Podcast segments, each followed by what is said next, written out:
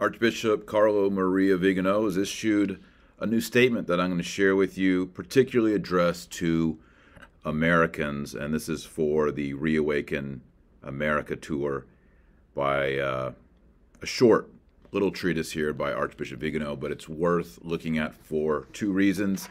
Uh, I'm obviously not in the studio.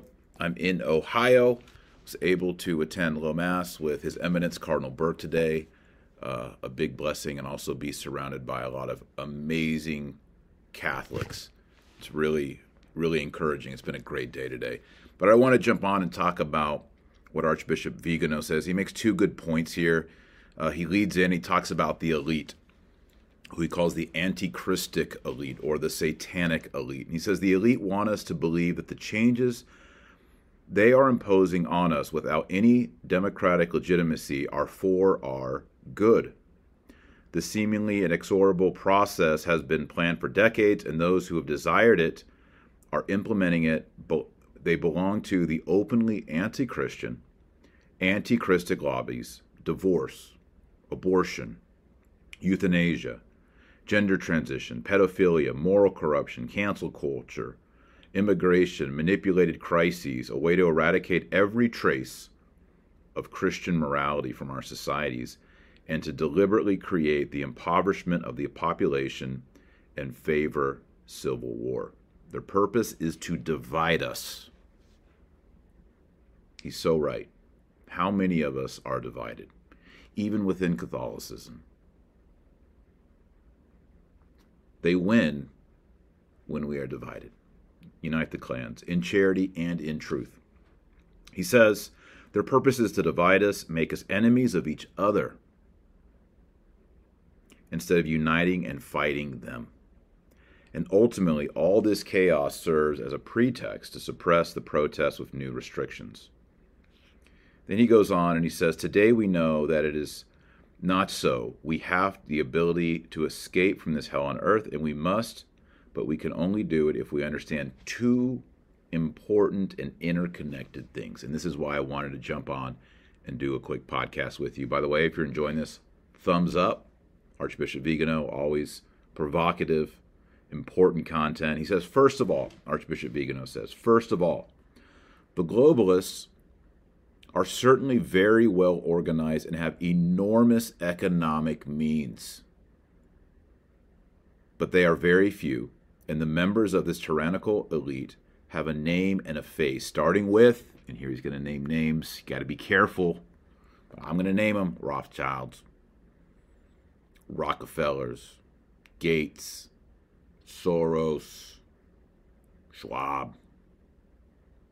And all their wealth and profits derive from the exploitation of the peoples and the complicity of the rulers who have been corrupted and bought out.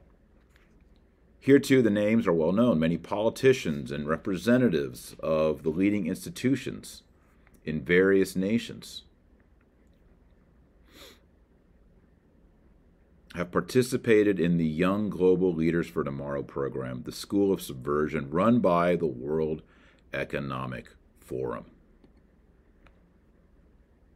How are the exponents of super of supranational organizations whose purpose is their own enrichment and our enslavement different from the mafia? The rhetorical question Vigano asks. What prevents us from rebelling against them in the same way that we would rebel against mafia leaders. Boom.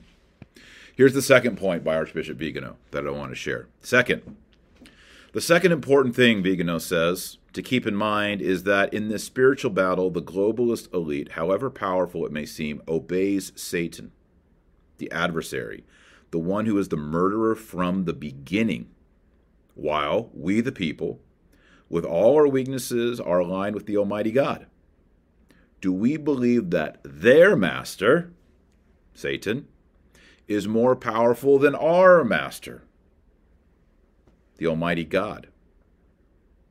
Lord, our Lord Jesus Christ, the only begotten Son of God, became incarnate and faces passion and death on the cross precisely in order to break the chains of sin and death with which Satan holds us captive by the redemption We have been ransomed from the yoke of the devil, and through grace we have supernatural assistance in fighting the holy battle against the adversary of mankind, Satan.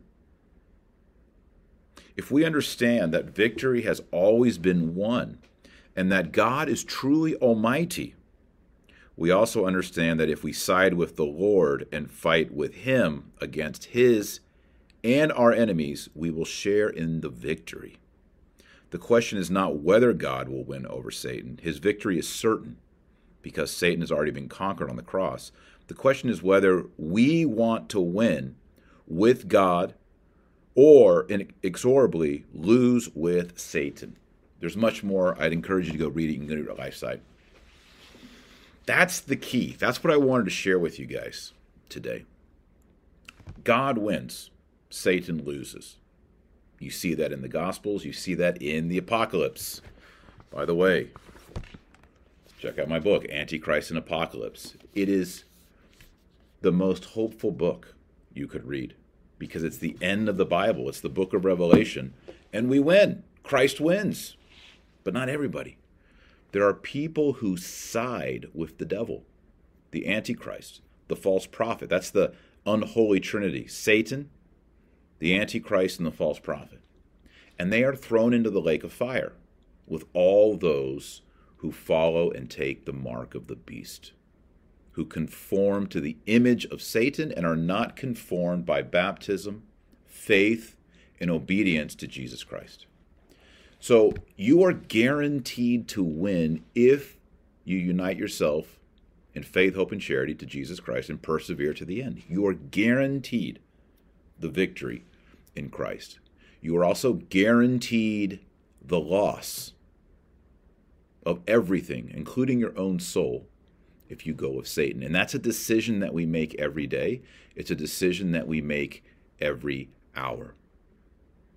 I think it's notable that Archbishop Vigano takes so seriously his role as a voice to the United States of America. A lot of people in Europe, especially when they talk to me, these are traditional Catholics, say, we don't understand the whole Vigano America thing.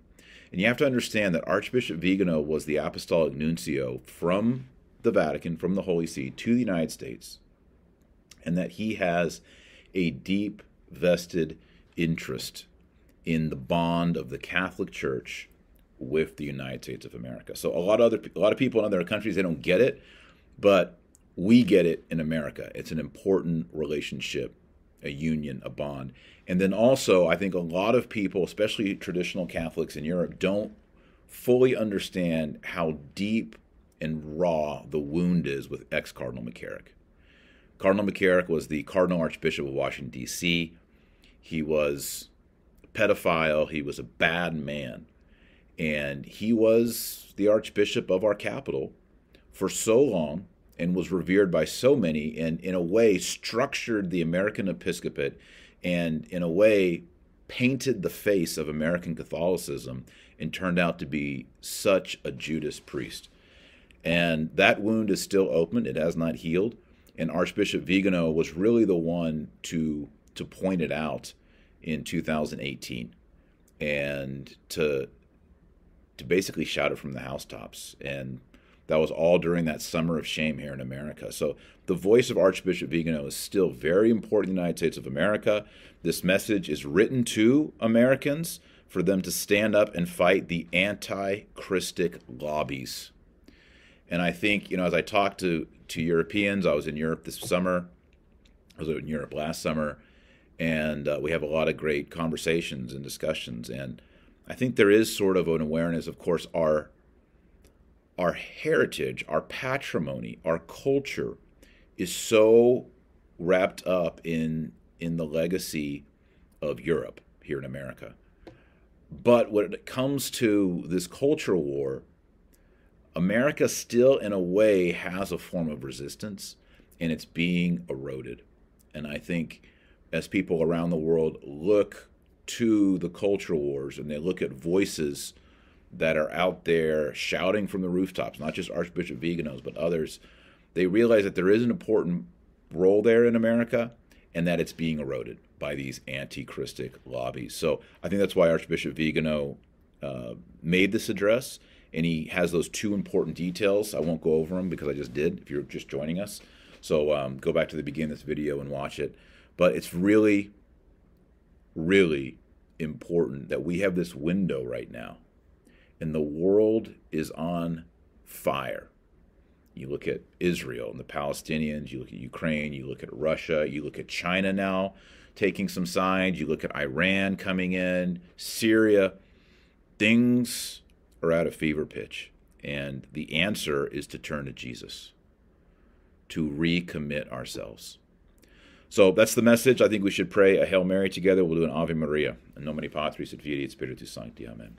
Ave Maria, gratia plena Dominus tecum, benedicta tu in mulieribus, et benedictus fructus ventris tui, Iesus. Sancta Maria, Mater Dei, ora pro nobis peccatoribus, nunc et et mortis nostrae. Amen. Nomine Patris et Filii et Spiritus Sancti. Amen. All right, signing out from Ohio. Please like the video. Please subscribe. Please share this video all over Facebook and Twitter wherever you do your social media. And remember, until next time, our Lord Jesus Christ is you're the light of the world and the salt of the earth. So go out there and be salty. God bless. Also, I just want to say today I was able to um, go to the uh, Servant of God Rhoda Shrine here in in Canton, Ohio, and uh, very amazing. If you never looked into Servant of God Rhoda, check it out. All right, God bless and Godspeed.